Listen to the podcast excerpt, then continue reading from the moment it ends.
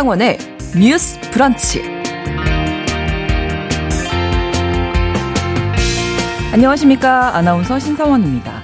오는 9월 4일은 서울의 한 초등학교에서 숨진 채 발견된 교사의 49제 날입니다. 많은 교사들이 이날을 공교육 멈춤의 날로 명명하고 고인을 추모하는 집회를 계획하고 있고요.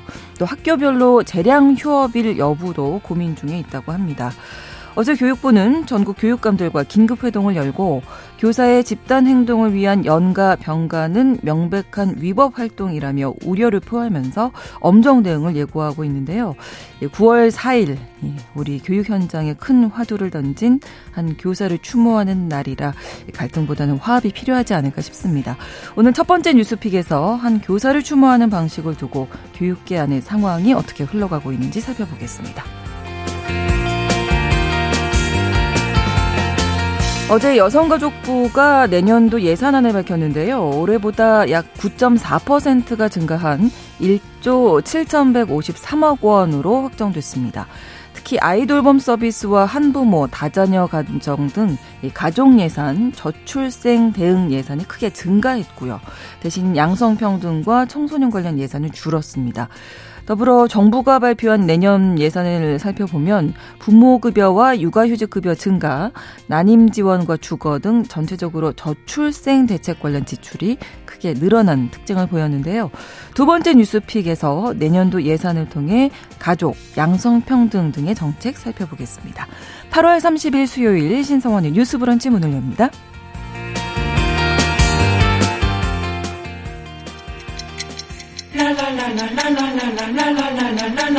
듣고 공감하고 진단합니다. 우리 사회를 바라보는 새로운 시선. 신성원의 뉴스 브런치 뉴스 픽. 뉴스 브런치 청취자 여러분과 함께 소통하며 만들어갑니다. 아, 실시간으로는 유튜브로 생방송 보실 수 있고요. 여러분의 의견 기다립니다. 짧은 문자 50원, 긴 문자 100원이 드는 샵 9730, 우물정 9730번 누르시면 문자 보내실 수 있고요. 라디오와 콩 앱으로도 많이 참여해 주시기 바랍니다.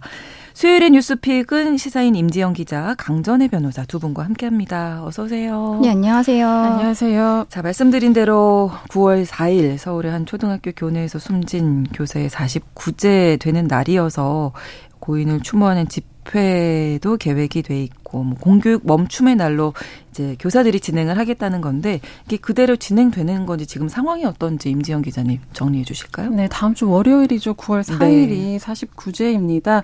교사들 사이에서 이날을 공교육 멈춤의 날로 정하고 연가나 병가를 내거나 재량 휴업을 하자 이렇게 의견이 모아, 의견을 모아 왔는데요. 네. 재량 휴업은 학교장 권한이고요. 하지만 교육부가 참여 교사 또 재량 휴업 학교를 엄중하게 조처하겠다는 강경한 입장을 보였습니다. 네. 그러면서 일부 학교들이 재량 휴업을 결정했다가 철회하기도 했는데요. 네. 아, 교사들 사이에서는 단체도 많고 입장이 조금씩은 다르지만 한쪽에서는 교육부의 그 엄정한 대응 입장에 반발이 되레 커지는 분위기이기도 하거든요. 네. 현재로서는 국회 앞으로 예정된 그 추모 집회가 예정대로 개최될 것으로 보이고요.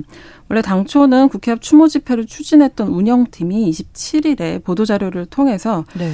음, 9월 4일 공교육 멈춤에 더 많은 교사가 모이는데 집회가 방해된다는 의견이 많아서 음. 집회를 취소하기로 했다 이렇게 밝혔었는데 네. 전국교사 일동이라는 그 단체 이름으로 보도자료가 또 왔습니다. 네. 새로운 운영, 운영 팀이 추모 집회를 국회 앞에서 진행한다는 의사를 다시 표명했다. 이렇게 아. 설명한 거고요. 네. 어, 배경으로는 기존 운영팀이 집회를 철회했는데도 교육부가 그 공교육 멈춤의 날에 대한 겁박을 계속하고 또 집회가 취소됐다는 이유로 많은 학교가 재량 휴업일 지정을 철회하고 있어서 공교육 멈춤의 날에 피해를 주고 있다. 그러면서 어, 교육부나 교육청이 집회를 막으려 시도해도 소용이 없다. 만약에 지금 운영팀이 추진하는 집회가 무산되더라도 또 다른 누군가가 나서서 음. 집회를 이어나갈 것이다. 네. 이렇게 강조했습니다. 네, 뭐 교사들이 우회 파업한다 이런 얘기도 나오고 학교별로 뭐 재량 휴업을 한다, 학부모들 찬반 입장을 듣고 있다, 뭐 이런 여러 가지 얘기들이 나오고 있더라고요. 네, 교사들 사이에서도 찬반 의견이 좀 갈리고 있고요. 예. 어, 아예 방과 후에 추모 행사를 하자 이런 의견도 음. 나오고 있는데 재량 휴일과 관련해서 학부모들에게 이제 찬반 입장을 각 학교마다 묻기도 했습니다. 어제 저녁 기준으로 9월 4일에 재량 휴업을 결정한 학교가 전국 17곳으로 집계됐습니다. 네. 어, 교육부가 집계한 건데요. 전국 6,285개 초등학교 가운데 17곳이 임시 휴업을 결정했습니다. 음. 지역별로 보면 세종시는 4군데, 경기도, 전북, 이 각각 각 3개, 또 서울, 인천, 전남이 각 2개, 강원도에서 1개 초등학교가 재량 휴업을 하기로 했습니다. 근데 애초에 초등학교 교사 그 온라인 커뮤니티가 있었는데 거기 설문조사에서 재량 휴업이 예상됐던 학교가 사실은 그때 400개가 넘었었거든요. 아, 그걸 고려하면 적은 숫자기는 해요. 네. 중학교, 고등학교에서는 재량 휴업 학교가 없고요. 예. 유치원 같은 경우는 병설 유치원, 초등학교가 같이 음. 있는 그런 곳이 여섯 곳이 있습니다. 교육부는 휴업 철회를 네. 요청하고 있습니다. 자, 교육부도 사실은 추모 자체를 반대하는 네. 건 알릴 텐데 이제 이 집회에 대해서 이제 반대 의사를 계속 내고 있는 거죠. 네, 교육부에서는 교사들의 연가 사용 등 집단 행동에 대해서 엄정 대응 방침을 밝혔습니다. 네. 그러면서 네. 휴업 철회를 공식적으로 요청하기까지 했는데요. 만약에 교사들이 단체 행동에 나설 경우에는 교육부에서는 엄중하게 대응할 것이라고도 밝혔습니다. 어제 29일이었는데요. 이주호 부총리 겸 교육부 장관은 정부 서울청사에서 전국 시도교육감과 온 오프라인 간담회를 열었어요. 여기에서 9월 4일에 서희초 교사 추모 집단 행동과 관련해서 시도교육감의 협조를 요청을 했습니다. 이주호 부총리가 한 이야기는 이런 위법한 집단 행동으로 고인에 대한 추모의 뜻을 표현하는 것은 교권 회복에 대한 사회적 공감대, 이 사회적 공감대를 무너뜨리고 학습 학생들의 학습권을 침해하는 행위다. 이렇게 지적을 했습니다. 교사들의 집단 행동을 위한 학기 중의 임시 휴업일 지정 그리고 교사의 연가 병가 사용은 명백한 위법 활동이고 이러한 위법 행위가 학교 현장에 있어서는 안 될 것이라고도 밝혔거든요. 좀 아까 말씀하신 것처럼 교육부에서도 고인에 대해 추모에 대한 마음은 같다는 것도 다시 밝혔습니다. 그러면서 교권 회복과 공교육 정상화를 위해서 교육부도 최선을 다할 것인 만큼 시도교육청과 교원, 학생, 학부모도 한마음으로 함께 해달라 이렇게 당부를 했는데요. 음, 여기에 대해서 시도 전국 시도교육감 협의회 회장이 지금 어, 조희연 서울시 교육감이세요. 네. 이분께서는 수만 명의 교사가 집회 참여 의사를 이미 밝힌 상태에서 음. 교육부가 엄정 조치를 천명한 것이 교육 현장에 혼란이 초래될 수 있다라고 우려를 밝히기도 했습니다. 음, 어쨌든 지금 교육부랑 서울시 교육청의 입장이 조금 달라 보이는 가운데 또 눈에 네. 띄는 거는 서거석 전북교육감 그리고 전북 지역 여섯 개 교원단체에서는 6월 4일에 추모 행사를 일과 후에 일과 후에 전북교육청 앞에서 개최하는 것으로 결정을 했거든요. 네. 교육부도 앞서 저녁 시간이나 네. 온라인을 활용하는 방식 등을 활용해서 음. 고인에 대해 추모를 할 것을 요청한 바가 있었습니다. 네. 그, 그 정부에서 뭐 법적 조치할 수 있다 네. 이렇게 밝히고 있는데 그게 법적으로 지금 현행법상 가능한 건가요? 네, 그게 어떤 규정이 있냐면 네. 국가공무원법을 이제 아. 준용을 하고 있는데요. 복무 부분에서 모든 공무원은 법령을 준수하며 성실히 직무를 수행하여야 한다 이러한 내용들이 있는데 집단 행위의 금지라는 내용이 있습니다. 네. 이게 66조에 규정이 되어 있어요. 공무원은 노동운동이나 그밖에 공무 외의 일을 위한 집단 행위를 하여서는 안 많이 된다. 이렇게 지금 규정이 되어 있거든요. 네.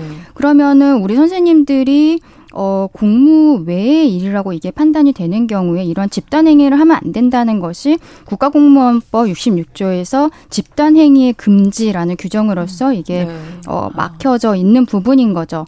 그렇다면 이제 법적 조치를 어떻게 하겠다는 것이냐. 그러면은 뭐 형사적인 부분보다도 일단은 선생님들이 교육 공무원이시잖아요. 예. 그러면은 교육 공무원으로서의 징계 사유에 해당할 가능성이 높습니다. 음.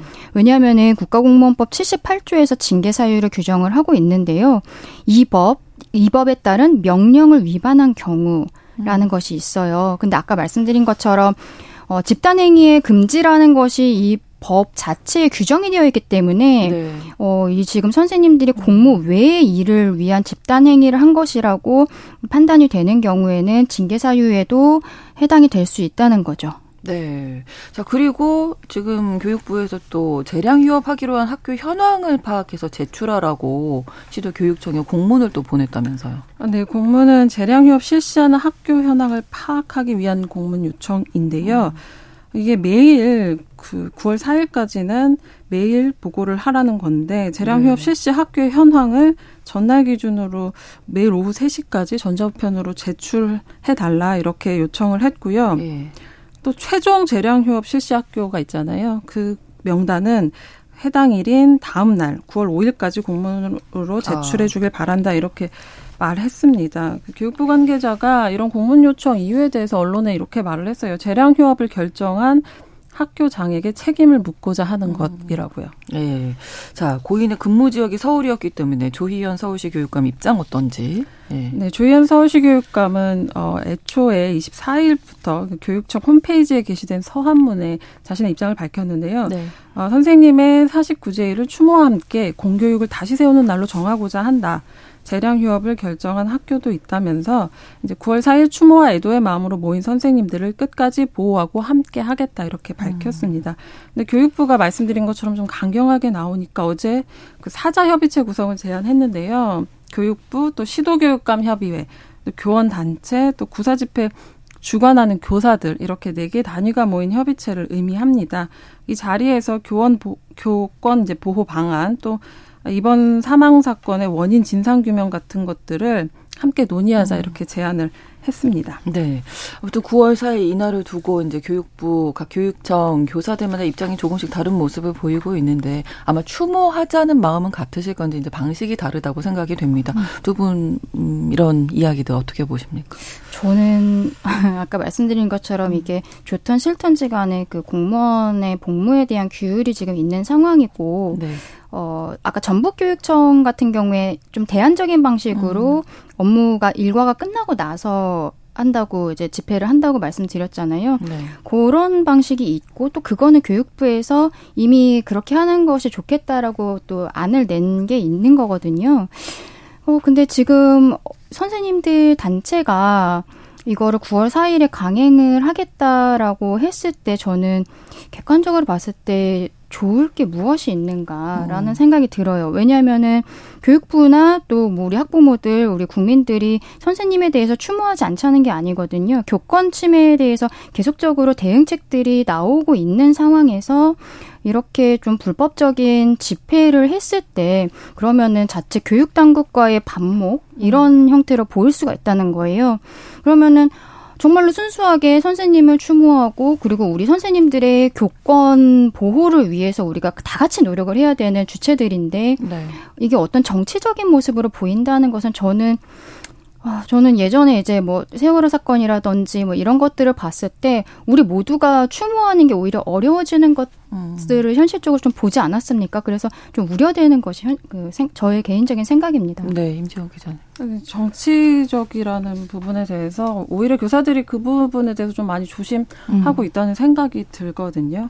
네. 네. 저는 그냥 한마디로 그럼에도 불구하고 이런 상황을 알, 알고 있지만 교사들이 그럼에도 불구하고 이런 이유에 대해서 조금 봐야 한다고 생각해요. 이번에 교사 그 죽음을 계기로 학부모 폭언이나 뭐 어떤 과도한 민원으로부터 음. 교사들이 제대로 보호받지 못하고 있다는 그런 현실이 드러난 거잖아요. 그런데 이게 지금 교사들이 가진 어떤 공통적인 뭔가를 건드린 거거든요. 네. 그래서 이대로는 안 된다는 생각이 있고 교사의 직무상 권한이 어디까지인지 이번 계기로 공적 논의가 필요하다는 공감대는 사실 생긴 음. 거고 네, 네. 당사자들이 뜻을 모은다는 건 사실은 이건 굉장히 이례적이거든요. 교사들이 음. 그렇죠. 이렇게 많은 규모가 모인다는 것 그게 이미 기존의 그 광화문 집회에서도 보였듯이 음. 교사들이 이런 걸 잘 안 한단 말이에요. 아, 근데 이런 대규모 행동이 이루어진다는 게 어떻게 보면 이번 사건의 중요성, 이번 사건을 음. 계기로 바뀌어야 한, 하는 부분에 대한 교사들의 의지가 드러난다고 보여져요. 그리고 저는 개인적으로는 그 현행법상 공무원인 교사가 단체 행동권이 없어서 파업을 할 수 없잖아요. 네. 그렇지만 그 파업권을 보장받지 못하는 교사들이 자신의 권한이라고 할 수 있는 연차를 써서 어떤 의지를 보여준다는 거고, 음. 사실 그 재량휴일도 교장 권한이고 그렇잖아요. 그래서 학교 자체적으로 휴일을 지정할 수 있는 권한인데 이걸 통해서 자신들의 의지를 보여주겠다는 음. 것을 막을 수 있는가 이런 생각이 들기는 해요. 그렇지만 네. 어쨌든 교육부 강경 대응으로 사실상 대규모 그 재량 휴업 이거는 좀 어려워진 상황이기 때문에 또 교사들 입장에서는 국민의 공감대를 등에 업는 것도 굉장히 중요하잖아요. 그렇죠. 어, 이 이 부분도 중요해서 추모의 방식이 어떻게 되든지 간에 결과적으로 요구하고 있는 바가 어떻게 해결되고 공교육 정상화 방식에 어떻게 달라져야 되는지에 대한 논의가 음. 계속돼야 된다는 그렇죠. 그 네, 핵심적인 네, 네. 기제는 좀 가지고 가야 되지 않을까 싶습니다. 네. 청취자 여러분들도 많이 의견 주고 계신데 잠깐 좀 보겠습니다. 4222번으로 교사가 행복해야 아이들도 행복할 텐데 정말 대책이 있어야겠어요. 이렇게 남겨주셨고 1814번으로 주신 분은요. 고인의 추모를 정부 기관에서 못 못하게 한다는 게 이해할 수가 없네요. 교육부에서 오히려 적극적으로 나서서 49제 치러야 하는 거 아닌가요? 이런 의견도 남겨주셨습니다. 최종옥님은 죽음을 선택한, 선택할 수밖에 없었던 이 원혼을 조금이나마 위로하는 시간을 갖는 것은 또 허용하고 포용하면 좋지 않을까. 이런 의견도 주셨습니다. 아무튼 이 교권 이슈 발달이 된 이 교사 사망 사건이 지금 어, 한 달이 지나가고 있는데 경찰 수사는 그 사이에 어떻게 좀 결론이 났는지 어떻게 됐는지 좀 정리해 주실까요? 네, 고인이 1학년 담임인 것으로 알려졌는데요. 네. 학급의 한 학생이 다른 학생 이마를 연필로 긁은 사건과 관련해서 학부모 민원에 시달렸다 이 사실은 알려졌습니다. 네. 이 사건을 수사 중인 경찰이 이것과 관련해서 학부모의 범죄 혐의가 없는 것으로 사실상 결론을 내렸거든요. 네. 해당 학부모의 폭언이나 협박 또 공무집행 방해 혐의 같은 것이 확인되지 않았기 때문인데요. 경찰은 사건 학부모의 휴대전화를 포렌식을 했습니다. 근데 교사와 나눈 문자나 학부모와 교사 간에 쓰는 어플이 있는데 네. 그 하이통 내역을 확인했는데 문제는 학부모 휴대전화에 그 교사와 학부모 간의 녹음 파일 그러니까 전화 통화 기록이 없었다는 거거든요. 교사 네. 핸드폰은 포렌식이 불가능하고요. 음. 음, 그리고 또 연필 사건 학부모의 그 어머니가 현직 경찰관이고 아버지가 검찰 수사관인 사실이 중간에 또 알려져서 그렇죠. 논란이 일기도 네. 했었는데 경찰은 이제 연필 사건 학부모의 직업이 이번 사건하고 관련이 없다. 그 학부모 직업이 공개됐고 직업이 경찰 수사에 일부 영향을 미쳤다는 주장을 매우 유감스럽게 깊게 생각한다 이렇게 밝혔습니다. 그런데 쉽사리 이제 경찰이 종결을 선언하지 못하고 있는 이유에 대해서 음. 좀 추측을 해보자면 네. 사실 검찰이 최근 서희초 학부모 수사에 착수했기 때문인데요. 그 아. 교원 단체가 고발을 해서 네. 어, 검찰이 수사 이루 어, 수사를 진행할 예정입니다. 그래서 어, 만약에 경찰이 그동안 밝혀내지 못한 범죄 정황이 검찰 수사로 드러났을 경우에는 부실 수사 음. 논란이 생길 수도 있고요. 그래서 그렇죠. 지난해 고인이 맡았던 학급으로까지 수사를 확대한 것도 유족의 아. 요청과 함께 이 같은 상황 고려한 결과가 아닌가 이런 추측이 나오고 음. 있습니다. 네. 그럼 검찰이 지금 이제 수사에 들어가면 네. 가장 중점적으로 어떤 부분을 들여다볼까요? 조금 아까 우리 임 기자님 말씀을 해주셨는데 지금 실천교육 교사 모임이라는 곳에서 서울 중앙지방검찰청에 이 성형불상의 서희초 학부모 4명을 고발을 했습니다. 그렇다고 네. 24일에 밝혔는데요. 학부모들이 담임인 피해자의 업무 처리에 불만을 드러내면서 지속적으로 연락하고 또 위협하거나 폭언을 하는 방법으로 피해자에게 의무 없는 일을 하게 했다라고 주장을 했습니다. 그래서 지금 경찰관이랑 검찰 수사관이라는 학부모의 그 직업이 알려지면서 또 좀 논란이 되었는데 이두 명에게는 직권남용 권리행, 권리행사 방해죄 그리고 다른 한 명의 학부모 같은 경우에는 협박죄와 스토킹 처벌법 위반 혐의 그리고 또 다른 학부모 한 명에게는 강요죄를 적용해 달라라는 내용으로 검찰에 고발을 했어요. 그래서 검찰에서는 서울중앙지방법원 아, 서울중앙지검 형사 7부에 네. 사건을 배당하고 이제 수사에 착수한다고 합니다. 이렇게 검찰 수사가 가능한 이유는 이제 경, 경찰이랑 검찰이 각자 수사가 투트랙으로 가능하기 때문인데요. 음, 지금 경찰에서 좀 증거들을 지금 찾지를 못해서 네. 그게 문제가 되어가고 있는데 검찰에서 만약에 이제 수사로 뭐가 나왔다. 좀 음. 저, 증거가 나오면은 이제 경찰이 좀 난감한 상황이 될것 음. 같아요. 근데 지금 경찰에서 통화 내역을 확보하지 못한 것이 언론을 통해서 이제 음. 국민들께도 알려진 게 있거든요. 네. 그래서 연필 사건 학부모의 휴대전화는 포렌식을 해서 그 A 교사와 그 돌아가신 선생님이랑 문자랑 하이통 내용은 확인을 했습니다. 네. 근데 이거는 문자 메시지고 전화로 통화를 했을 때 통화에 음. 대한 어떤 녹음 파일은 없었던 거예요. 네. 근데 또 돌아가신 선생님 같은 경우에는 아이폰을 사용을 하셨어요. 네. 근데 이게 어, 돌아가셔서 잠금 장치가 지금 설정이 되어 있기 때문에 네. 이거를 아시겠지만 아이폰 같은 경우에 열어보기가 굉장히 어려운 게 있어갖고 음. 경찰이 지금 그래서 문자 메시지까지는 확인을 했습니다만 통화를 하면서 뭔가 갑질이라든지 음. 이런 정황이 있다거나 이런 부분을 지금 확인을 못했거든요. 네, 네. 그게 난감한 부분인데 아마 검찰에서도 이 부분에 대해서 좀 더 중점적으로 보게 되지 않을까라는 음. 생각이 좀 듭니다. 네, 좀 쉽지는 않을 것 같은데 네. 예, 어떻게 나오게 될지 결과가. 기다려 보고요. 일단 교권 회복에 대한 이야기 우리가 참 많이 하고 있는데 학교라는 장소가 이렇게 갈등의 장소가 아니라 정말 학교 학부모 교사가 좀 편안하고 네. 행복하게 배울 수 있는 그런 장소가 돼야 할 텐데요. 두 분도 남기고 싶은 말씀 있으시면. 네. 저는 일단은 그 9월 4일에 우리 네. 이제 추모 집회에 대해서 우리 선생님들께서 잘 이제 해주시고 그 돌아가신 선생님에 대한 추모 추모라는 것도 잘 이루어지고 그리고 우리 교육 당국에서도 어 이 결과적으로는 선생님 돌아가신 거 너무 안타깝지만 우리가 앞을 생각했을 때는 결과적으로 교권의 회복 네. 지금 너무 추락이 되어 있으니까요. 네, 네. 그 부분에 대해서 조금 더 어, 관심을 가지고 또 우리 국민들께서도 많이 지켜봐 주셨으면 그렇게 생각을 합니다. 네, 임지영 기자님. 사실 이번 사건 두고서 어떤 해결책이나 문제의식 같은 거는 사실 이견은 없다고 생각하거든요. 네, 네. 그런데 9월 4일에 이제 집회를 언제 여느냐, 여느냐 마느냐 이거 가지고서 지금 음. 입장 차이가 조금씩 있고 교사들 안에서도 있고 학부모들 사이에서도 아, 네. 문제의식은 공감하지만 네. 재량 휴업은 본인에게 기본적으로 뭐 피해 갑작스럽게 네. 이제 어떻게 아이를 맡길 데가 없다든지 그렇죠. 하는 현안하고 이제 맞물리면서 이제 생각들이 좀 달라지기도 하고 이런 부분인데 사실은 그날 당 그날 하루의 어떤 행사보다도 같이 음. 그 문제의식을 가지고 있는 부분에 대해서는 네. 머리를 맞대야 되고 예. 또 이건 정치적으로도 갈린 사안은 아니기 때문에 좀 더 주시해서 봐야 음. 될것 같아요. 생산적인 논의가 있기를 네. 바랍니다. 자, 이렇게 첫 번째 뉴스픽 마무리하고요. 두 번째 뉴스픽 어, 어제 어제 여성가족부에서 내년도 예산을 의결을 했는데 살펴보니까 올해보다 9% 넘게 늘어났죠. 네, 올해보다 네. 9.4% 증가한 수치입니다. 네. 정부가 내년도 여성가족부 예산으로 1조 7천 153억 원을 편성했습니다. 네. 정부가 사실은 여가부 폐지를 추진하고 있고 그 기조로 그렇죠. 계속 가고 있는데 이 정부 들어서 2년 연속 늘어난 수치기는 음. 해요. 근데 좀 보면은 가족 정책 예산이 늘어난 대신에 성평등 또 청소년 관련 예산은 줄었습니다. 음. 가족 정책 예산이 1조 1,969억 원으로 전체 예산의 거의 70%에 달하거든요. 네. 지난해 대비 16% 이상 늘어난 거고요. 특히 뒤에도 더 자세히 말씀드리겠지만 아이돌봄 서비스, 다자녀 지원 가구 확대, 돌봄 수당 인상 같은 저출생 대응 분야에서 전년보다 32% 가까이 음.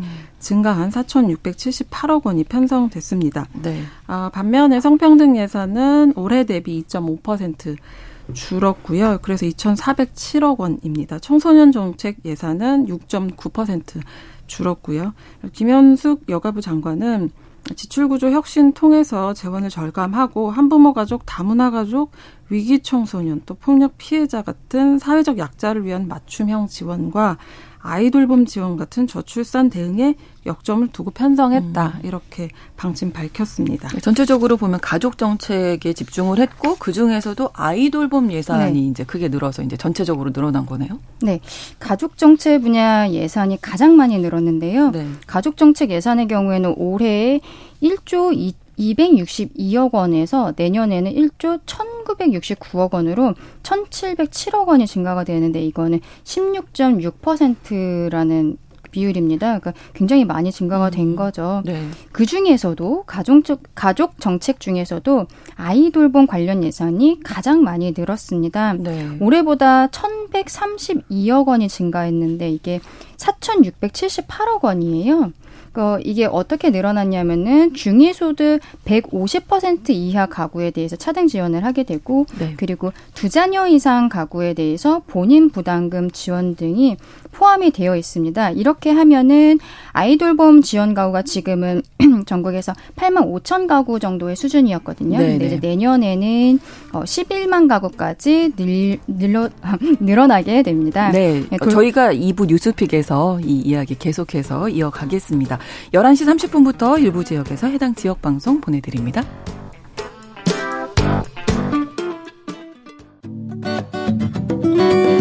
여러분은 지금 KBS 1라디오 신성원의 뉴스 브런치를 함께하고 계십니다.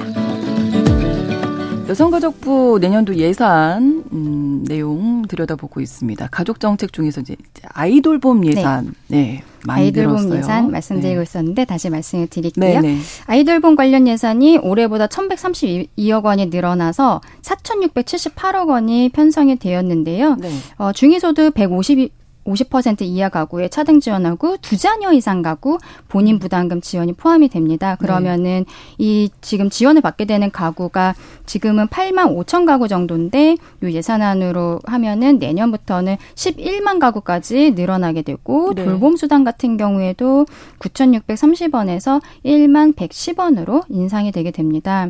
또 한부모 가족 양육에 대해서도 예산이 증액이 됐어요. 이게 음. 397억 원이 증액이 돼서 5,356억 원으로 책정이 됐는데요. 네.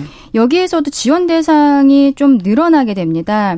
현재는 중위소득 60% 이하였는데 63% 이하로 확대가 음. 된다고 해요. 이게 3% 차이인데도 네. 어, 약 한 3만 2천 명 정도가 추가로 그렇구나. 양육비 지원을 받을 것으로 전망이 되니까 네. 꽤 많은 숫자라고 볼수 음. 있을 것 같고요. 그리고 만 18세 이상 고등학생 자녀 18세 이상이지만 학교를 다니고 있는 네네. 고등학생 자녀에게도 양육비가 지원이 되고요. 이 양육비 지원 단가에서도 어, 지금은 월 20만 원인데 21만 원으로 올리게 됩니다. 또 청소년 한 부모의 경우에는 그 0에서 1세 양육비 지원 단가가 지금은 월 35만 원인데 40만 원으로 인상이 되게 됐어요. 그리고 다문화 가족에 대해서도 예산이 책정이 됐는데 올해보다 278억 원이 늘려서 전체로는 485억 원입니다. 근데 이 중에서 168억 원 같은 경우에는 네. 이 다문화 가족 중에서 저소득 다문화 가정 자녀에게 초등학생 경우에는 연 40만 원, 중학생 50만 원, 고등학생은 60만 원의 교육 활동비를 지원하는 쪽으로 지금 예산이 책정되었습니다. 네.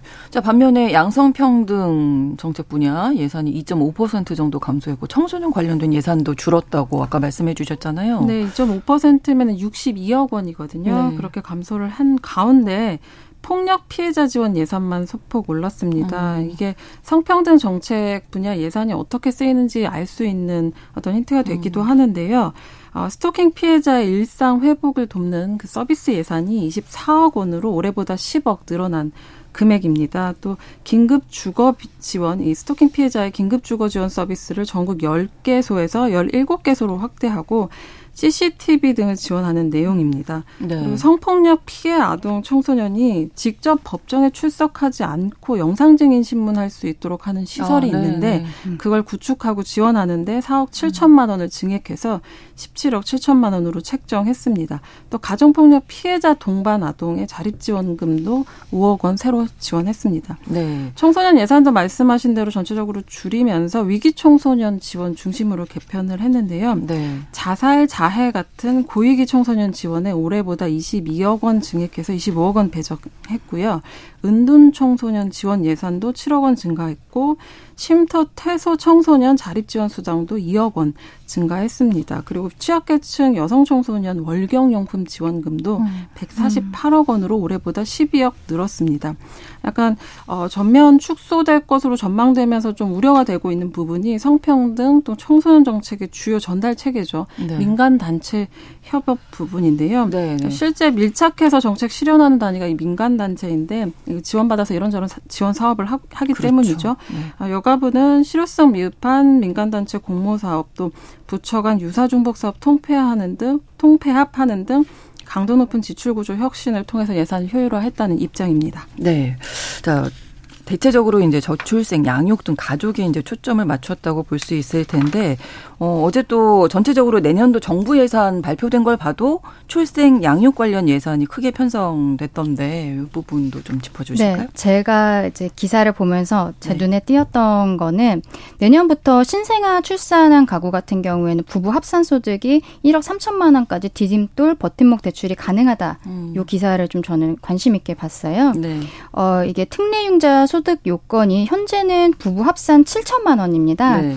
근데 이게 지금 1억 3천만 원으로 상향이 되면은 맞벌이 부부 기준으로 우리 대한민국에서는 상위 10% 정도의 가구를 음. 제외하고는 사실상 모든 가구가 대상이 되는 수준이라고 하는데요. 네. 이게 대출 한도도 구매 목적은 주택가의 9억 원 이하에 대해서 5억 원까지 그리고 전세 목적은 보증금 5억 원 이하에 대해서 최대 3억 원까지 확대를 음. 하게 되는데요. 이게 공공분양 뉴홈의 신생아 특별 공급이 만들어지는데 제가 관심을 가졌던 건 이유는 혼인 여부와 무관하게. 아, 아 혼인 여부와 무관하게 오. 일단 자녀를 출산을 하면 네, 네, 저도 네. 기회가 있습니다. 네. 혼인 여부와 무관하게 자녀 출산을 하면 예, 예. 특공 자격을 주는 방안이에요. 음. 그래서 이제 입주자 모집 공고일로부터 네. 2년 이내에 임신 출산이 증명이 음. 되면은 특공 자격이 부여가 그러니까 부여가 되고요. 음. 소득 기준은 도시 근로자 월 평균 소득 150% 이하, 자산은 3억 7,900만 원 이하 요 정도면 됩니다. 음. 공급 물량은 연 한 3만 가구 수준이 될 거라고 하는데 그거는 뉴홈의 공급 물량에 따라서 일부 조정이 될 수 있다라고 해요. 네.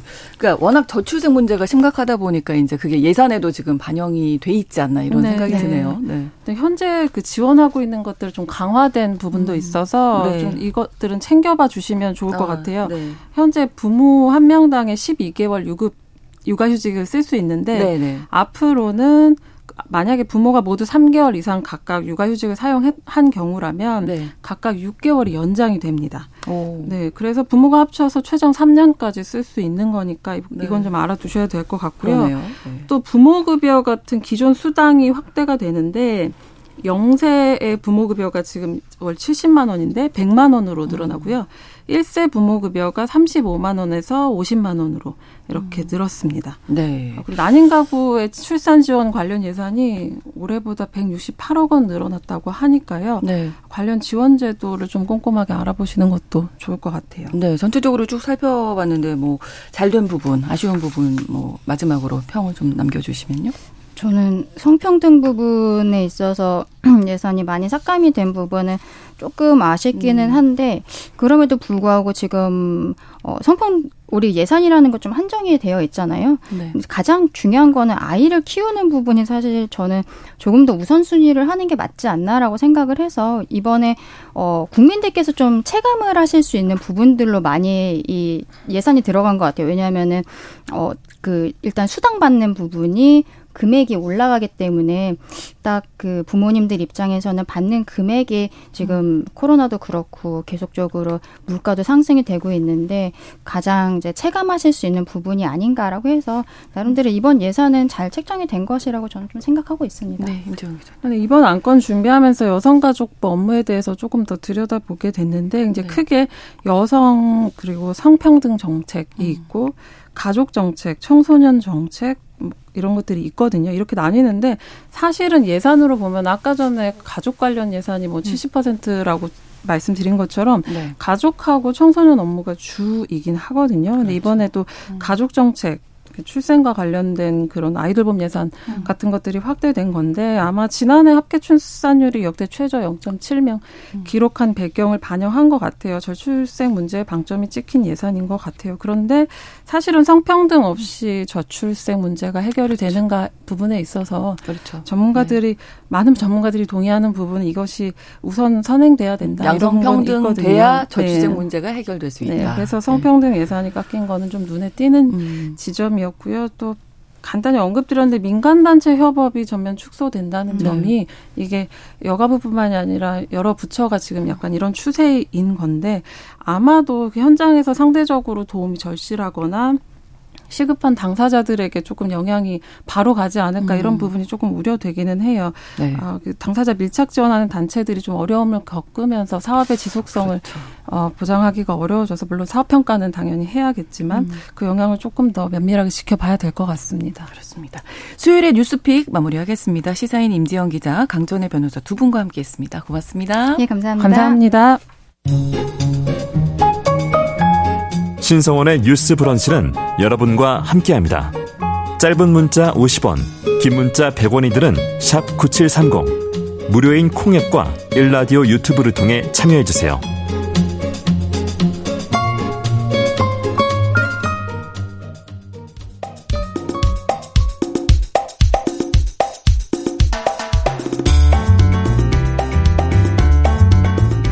세대의 시각으로 우리 사회를 진단합니다.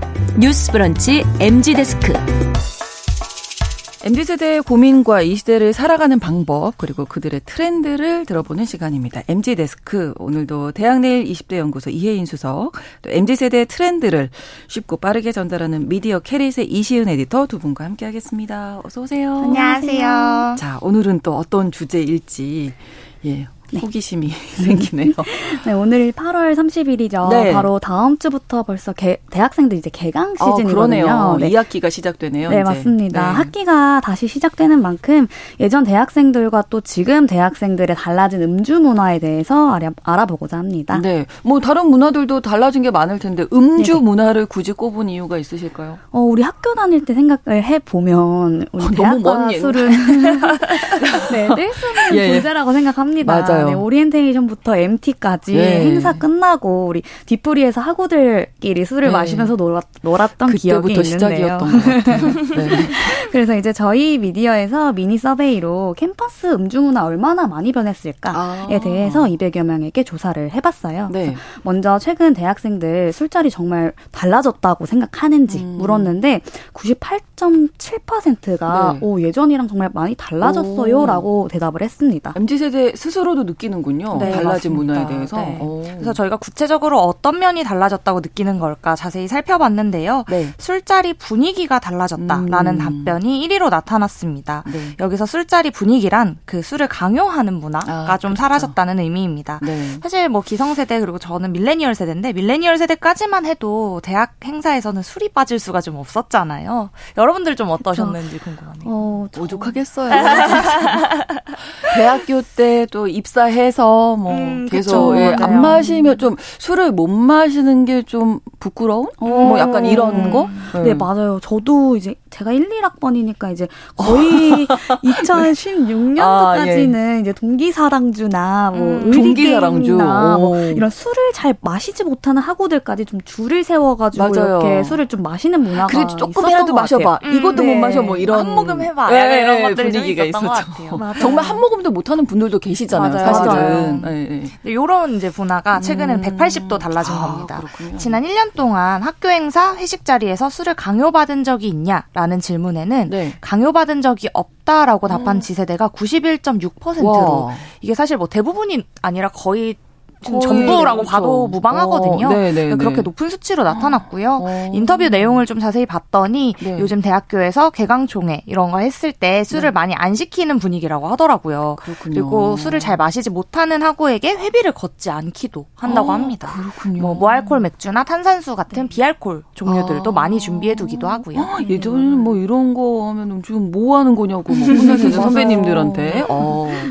술자리 강요 문화가 뭐 사, 사실은 없어져야 되는 거고 그런 얘기는 꾸준히 제기돼 왔는데 이제 Z 세대에 네. 와서 이제 슬슬 없어지기 시작하는 거군요. 네, 맞습니다. 네. 그 워낙 또 술을 강요해서 생기는 안타까운 사고들이 맞아요. 수면 위로 떠오르기도 했고요. 네. 이제 그 때문에 인식이 많이 변화한 건 사실이에요. 음. 네. 하지만 시대의 이제 흐름상으로 보았을 때 학과 익명 커뮤니티가 발달을 하면서 아. 술 강요 문화가 좀 줄어들었다고 보기도 합니다. 네.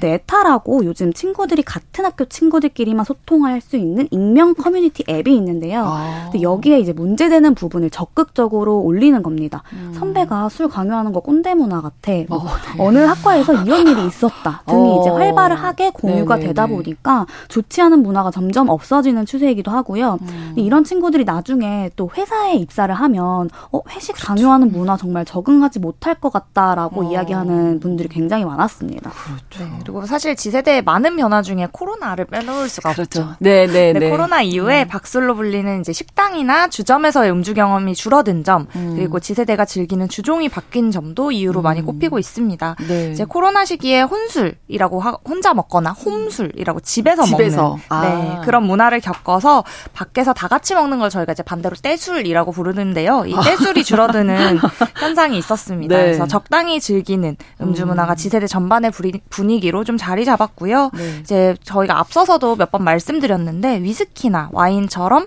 객단가 자체가 좀 높은 술을 즐기게 되다 보니 이런 네. 데서 관심과 소비가 수치가 올라가면서 음. 자연스럽게 좀 조금씩 마시고 적당히 먹자라고 즐기게 된 점도 하나의 이유로 언급되기도 했습니다. 네, 코로나가 정말 영향이 많았던 것 같고 그래서 이제 이제 회사에서도 저녁보다는 네. 점심 때 회식하는 맞아요. 회사도 많다고 하고 뭐 여러 가지로 여러모로 이제 건강한 술자리 문화가 좀 정착이 되어가고 있는 게 아닌가 이런 생각이 드는데 여기에 더해서 1년 내에 건강을 위해서 술을 끊는 지세대 많다고요. 네, 와. 앞서서 이제 단체 행사에서 술자리 분위기가 많이 바뀌었다라고 네. 말씀드렸는데요. 네. 특히 이제 무알콜 주류를 마시는 인원들이 많이 음. 늘었다는 부분에서 대학생들의 포급 문화도 점차 줄어들고 있다는 걸 느낍니다. 네. 그래서 공적인 자리에서는 어떨지, 일상생활에서는 술을 얼마나 자주 마시는지도 저희가 물어봤습니다. 네. 그런데 좀 놀라웠던 게 최근 1년 이내에 술을 끊거나 줄이기 위해 노력한 경험이 있다라고 스스로 답한 지세 대가 31.8%로 어, 나타났어요. 이것도 높네요. 네. 음. 근데 변화가 없다고 답한 이들이 과반수로 나타나서 아. 어, 뭐 생각보다 안 줄었나라고 생각을 했는데 알고 보니 이제 표본 자체에서 원래 술을 잘 마시지 음. 않았던 음. 친구들이 이미 있었던 결과라 네. 실질적으로는 술을 마시지 않고 있는 Z세대는 훨씬 더 음. 많다고 볼 수 있는 거고요. 네. 뭐 건강을 생각하거나 운동을 하거나 뭐 바디 프로필 찍는 Z세대 모습들도 어. 많이 말씀드렸는데 어. 그런 거에 대해서도 이제 아. 좀 영향을 받아서 금주, 네. 절주 이런 문화들이 많이 확산된 걸로 보입니다. 자꾸 예전 생각을 네. 저는 하면서 이걸 듣는데 이때 이제 처음 술을 만나게 네. 되는 그때잖아요. 맞아요. 그러면 어 너는 지금 소화도 잘 되고 많이 먹어야 될 텐데 이제부터 시작이야 뭐 이런 얘기들 많이 들었던 것 같은데 맞아요. 아닌가 봐요 요즘에는. 저도 사실 이 부분이 조금 의외이긴 했는데요. 요즘 뭐 하이볼이 유행한다. 아, 뭐 와인 같은 고급주를 마시는 20대 많다 이런 기사 굉장히 많았잖아요. 어, 있을 수 없는 얘기였는데. 그래서 이제 술을 공부하면서 즐기는 지세대가 많구나라고 아. 생각을 했는데 이제 더 알아보니까 이제 네. 갓생의 영향으로 폭음을 자제하는 하는 분위기가 아, 생겼다고 네. 하더라고요. 예전엔 시간 관리 잘하고 공부 열심히 하는 게 갓생이었다면 네. 요즘에 이제 건강 관리 잘하고 운동하고 바디 프로필 찍어야 되는데 술 마시면 음. 살도 찌고 또 그렇죠. 자기만의 갓생 루틴에 이제 방해가 된다라는 거예요. 그렇죠. 네, 그래서 이제 아. 술을 조금 끊는 분위기가 좀 생긴 것 같습니다. 아, 요즘 젊은이들 대단한데요. 네.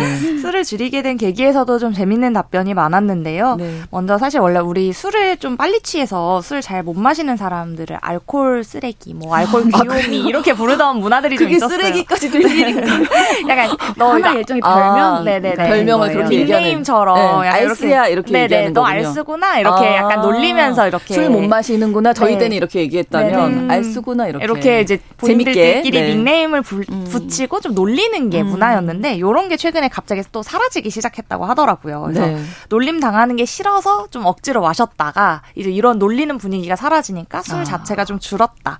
평균적으로 다들 좀 덜 마시게 된다라고 늘어나게 됐다라고 답변을 줬고요. 네. 또 무알콜 주류가 최근에 많이 늘었는데 그렇죠. 이런 것들 덕분에 음, 술을 줄이는 게 쉬워졌다라는 음. 의견도 있습니다. 왜 술을 술 자체를 좋아하시는 분들도 있는데 술 음. 자리 좋아서 네, 드시는 네, 분들 맞아요. 많잖아요. 네. 근데 그럴 때 이제 무알콜 주류를 먹으면 되니까 그러네요. 더 이상 술자리에서 음. 머무르면서 음주량이 늘어나게 될 필요는 없는 거죠. 음, 그래서 맞아요. 머무르면서도 술을 먹어야 된다는 부담이 사라지다 보니까 술 네. 주량 자체가 좀 줄었다라고 네. 답변하는 분들도 많았습니다. 겉으로 보기는 어쨌든 같은 그 맥주 마시는 것처럼 그쵸, 그쵸. 보이니까. 네. 근데 약간 추가로 이제 저도수 주류도 좀 많이 음. 생겼잖아요. 그렇죠. 예전만큼 주량을 평가할 때 네. 소주, 맥주로만 나누지도 또 않는 것 같아요. 아, 그래요. 네, 그래서 술부심을 부리는 분위기도 조금 사그라들고 있는 어, 것 같습니다. 네. 그리고 주류도 정말 다양해지고 있는 것 같은데 이런 변화가 대학생들의 주류 취향에도 변화를 만들어내고 있다고요? 네, 확실히 네. 그런 것 같습니다. 음. 뭐 기사 많이 나왔는데요. 네. 편의점 브랜드들 조사 결과에 의하면 올해 1분기 하이볼 매출이 전년 동기 대비 200% 정도 어, 증가했다고 합니다. 하이볼은 정말 요즘 유행인 네, 것 같아요. 그래서 대학가에서도 변화가 많이 생겼다고 어, 해요. 네. 그래서 MT 때 소주랑 맥주만 가져가는 게 아니라 뭐 네. 하이볼 만들어 마시기 위해서 위스키를 음. 필수로 챙긴다든지 아. 이미 이제 MT를 출발하기 전에 한 학교 학생회장 같은 경우는 음. 이제 행사 전에 설문조사 통해서 주류 네. 취향을 물어보고 여기에 맞춰서 행사를 준비 준비해 준다는 거예요. 아, 취향을 다 먼저 물어보고 맞아요. 거기에 맞춰서. 네, 어. 그래서 여기서 이제 평소 비싸서 마시지 못했던 술들을 사람들이 이제 응답을 네. 하면서 어. 대학생 친구들도 MT에서 이제 고급 주류를 경험하는 음. 경우가 많이 늘었다고 음. 합니다. 네. 네. 뭐 물론 예전에도 양주나 위스키를 선배들이 막바지에 좀 사오곤 했잖아요. 저는 이거 학생 때는 본 적 없는데. 네, 그런 문화랑은 어. 또 달라진 것 같은 게 술을 취해서 취하기 위해서 가져가기보다는 이제 평소에 비싸서 마셔보지 못한 한 술을 아. 회비를 이용해서 좀 마셔본다. 이 기회에 경험을 좀 해본다라는 음. 인식이 생긴 거고요. 네. 그리고 저는 말씀 주신 것 중에 주류 설문조사 문화가 그러니까요. 참 신선한 것 같습니다. 네. 음. 요즘은 이렇게 뭐든 다 설문조사로 물어보고 결정을 하더라고요. 음. 왜 도시락 메뉴도 알레르기 네. 있는 성분 같은 거 다 물어보고 결정을 하고요. 맞아요. 네. 네 비건인지 아닌지도 음. 조사를 해서 뭐 이 이 사람의 뭐 비건 취향에 맞는 도시락을 준비를 음. 해준다거나 어. 그런 조사들을 많이 하는데 이렇게 다양한 취향을 가진 이들을 모두 만족시키려는 노력들이 확실히 예전보다 더 늘어나고 음. 있다고 느껴집니다. 취향을 존중하는 사회가 되어가고 있다. 맞아요. 예. 근데 이제 팬데믹을 지나 엔데믹으로 전환이 됐잖아요. 그 이후에 생긴 변화도 있다면서요. 네, 대면 모임 인원 제한이 생겼을 때 좀 전반적인 모임 트렌드가 바뀐 건데요. 음. 확실히 이제 대규모 모임은 줄어들고 네. 소규모 모임이 늘고 조용한 분위기에 프리미엄 식당들이 유행하고 있습니다. 그래서 그 문화가 계속 지속되고 있고요. 네. 이제 거리두기 해제되었으니까 대규모로 즐기는 술자리, 뭐 회식, 음. 단체 이런 것들이 굉장히 많아질 거라고 생각했는데 네. 젠지 세대에게 단체 소규모 중 어느 술자리를 더 선호하냐라고 물었더니 네. 89%가 소규모 술자리가 훨씬 음. 더 좋다라고 답했습니다. 반면 5인 이상 단체 술자리를 선호한다라는 답변은 11%에 그쳐서 음. 아무래도 이제 다 같이 크게 만나는 것보다 작게 네. 작게 작은 모임으로 쪼개져서 어. 만나는 걸 훨씬 선호하게 된 것 같아요. 네, 그렇게 음. 회식해야 된다고 생각을 했고 그러야 음. 뭐 그게 당연한 것처럼 느껴졌는데 경험을 해보니 그쵸. 소규모가 더 좋은 거예요. 네. 뭐 아무래도 코로나를 겪으면서 단체 음. 생활 자체가 이제 적어진 게 큰 이유긴 하겠는데요. 그렇죠. 그때는 네. 강의까지 다 온라인으로 했잖아요. 맞아요. 그래서 네. 마음 맞는 동기들끼리 이제 수수로 만난다는 음. 거예요. 보통 1, 2학년 때 같은 경우에는 단체로 몰려다니는 경우가 많았거든요. 네. 그런데 이제 온라인으로 미리 친해진 뭐 두세 명, 네 명까지 아. 이렇게 쭉 졸업할 때까지 짝꿍처럼 이제 지낸다는 문화가 있고 그래서 술자리 문화도 따라서 소규모가 대세인 방향으로 방향으로 아, 네, 변하고 있습니다. 예, 예, 게다가 또 분위기 있는 이 술집들, 뭐 상점들 같은 경우 좀 아기자기한 분위기가 되게 많더라고요. 또 소규모 술 술자리가 또 뜨고 있는 이유 중에 하나는 요즘 네. 성수나 을지로 바 같이 네. 말씀 주셨던 것처럼 분위기 좋은 술집은 또 단체 예약이 요즘 안 되거든요. 아. 아직도 사실 단체가 딱 들어갈 음. 수 있는 음. 포차 같은 술자리도 인기가 많지만 네. 요즘 위스키를 마실 수 있는 바가 또 대세로 떠오르면서 음. 이런 술집은 다섯 명 이상 앉을 수 있는 큰 테이블이 사실은 좀 적어요. 아. 그래서 최대 4명 정도까지만 모아서 방문하는 빈도가 늘고 있고 네. 저도 실제로 이번에 이제 회식하려고 좀 분위기 좋은 술집을 찾아봤는데 정말 단체로 들어갈 수 있는 자리가 정말 많지 음. 않더라고요. 어, 다섯 명이 넘어가면 이제 힘든 거군요. 네네. 아, 예. 자, 마지막으로 술자리 에서 최대 쓸 수 있는 금액도 늘었다고요? 네, 혹시 오. 이제 두 분은 술자리에서 평균적으로 어느 금액 정도까지 사용할 수 있으신가요? 정말 기분 좋으면 한 10만 원까지? 오, 저는 저는 또 간단하게 생맥주 같은 거 마실 네. 때는 5만 원 이내로 쓰는 것 같기도 음, 하고 그쵸, 그 네. 정도가 아마 평균적일 거예요. 맞아요. 근데 네. 뭐 진짜 좀 기분 좋으면 저도 네. 뭐 와인이나 이런 비싼 그렇죠. 거 마시고 싶을 때 있잖아요. 그쵸. 이제 그럴 땐 진짜 10만 원 넘는 음, 음. 네, 비용도 좀 이렇게 서슴없이 내는 편인 것 같아요. 음. 저도 이제 뭐 누군가랑 저녁 약속, 뭐 술 약속 있다라고 하면 대체로 네. 이제 4, 5만 원 정도는 나오는 것 같아요. 이제 반주를 음. 하는 경우가 저는 많아서 그렇죠. 물론 뭐 말씀 주신 대로 어떤 주종을 먹느냐에 따라서 기하급수적으로 뛰기도 하고요. 네. 근데 뭐 저희 도, 돈을 벌고 있는 입장이라 뭐 요 정도 금액대가 막 음. 놀랍거나 이렇진 않고 그냥 다양하다라고 느끼는 것 같아요. 네. 그래서 저희가 대학생들에게 술자리에서 평균 어느 정도 금액까지 사용할 수 있는지 또 물어봤습니다. 네. 일단 5만 원이 하가 66% 가장으로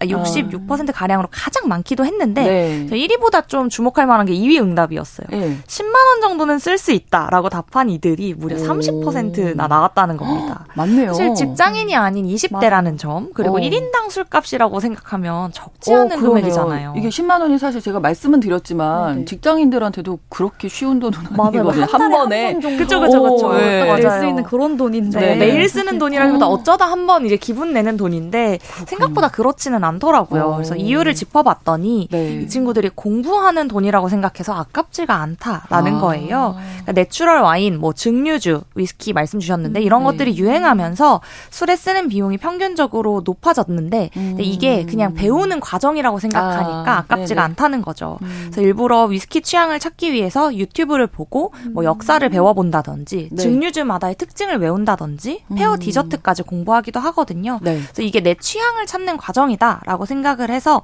이제 돈이라고 생각을 음. 하는 부분이 음. 이제 이 비용을 payment했다가 아니라 배웠다. 라고 생각을 아, 한게 좀 변화 취향과 술을 배웠다. 배우고 있다. 술에 대한 취향을 배운 네네 하나의 어. 컨텐츠처럼 느끼는 아. 거죠. 이 술을 맞아요. 배웠다라고. 어. 그래서 그런 것들이 포인트인 것 같아요. 맞아요. 아, 또 네, 놀라운 네. 게또 요즘 다 같이 만나서 술집에 가면 각자 네. 마시고 싶은 술 종류를 각 각자 시키는 문화가 있거든요. 음. 또 소주파끼리도 선호하는 브랜드가 다르잖아요. 음, 뭐 그때 통일해서 마시지 않고 누구는 뭐 새로 시작하는 소주를 마시고 누구는 진으로 시작하는 소주를 마시고 이런 식으로 네. 각자 한 병씩 음, 그냥 맞아. 앞에다가 세워놓고 마시는 거예요. 네네. 근데 그래서 이제 좀 더 이제 술값이 올라가는 경향이 있는 것 같고 음. 또 신기했던 것은 더치페이가 편한 서비스들이 많이 생긴 것도 영향을 네. 미쳤습니다. 음. 요즘 페이 서비스를 이용하면 이제 다 같이 얼마 썼는지가 딱 나오고 네. 그 누구랑 얼마나 썼는지를 등록을 딱 해버리면 네. 알아서 1원 단위까지 그들에게 송, 송금하라고 알림이 아, 가거든요. 그렇군요. 아, 편안해 어떻게 보면. 그렇죠. 네. 그래서 계산기를 막 이렇게 두드려가지고 누군 네. 얼마 보내줘. 그런 걸 말하는 네. 과정에서 도 약간 좀 분위기가 좀 네, 애매해지잖아요. 차수마다 인원도 뺄 수 있고 늦게 온 아. 사람도 추가할 수 있고 그거를 알아서 그 앱 서비스 내에서 다 계산을 해주더라고요. 아 그래요. 그렇습니다. 그래서 이제 내 계좌를 등록을 하면 버튼 하나만 누르면 딱 그대로 계산된 그 금액이 송금해서 가는 건데 그래서 좀 더 각자 시켜 먹는 문화가 활발해진 것 같기는 해요. 예. 그래서 이런 결제 서비스가 새롭게 생겨난 것이 또 음. 식은 문화에까지 영향을 미치고 있다라는 점도 같이 알아두시면 좋을 것 같습니다. 네. 아무튼 mz 세대들 똑똑한 것 같습니다. 부지런하고 네, 똑똑하고 이 음주 문화에 있어서도 똑똑한 우리 MZ 세대들의 생각을 또 들어봤습니다. 대학내일 20대 연구소 이혜인 수석, 미디어 캐릿의 이시은 에디터 두 분과 함께 이야기 나눴습니다. 오늘도 고맙습니다. 감사합니다. 감사합니다. 뉴스브런치 8월 30일 수요일 순서 마치겠습니다. 저는 내일 오전 11시 5분에 다시 오겠습니다. 고맙습니다.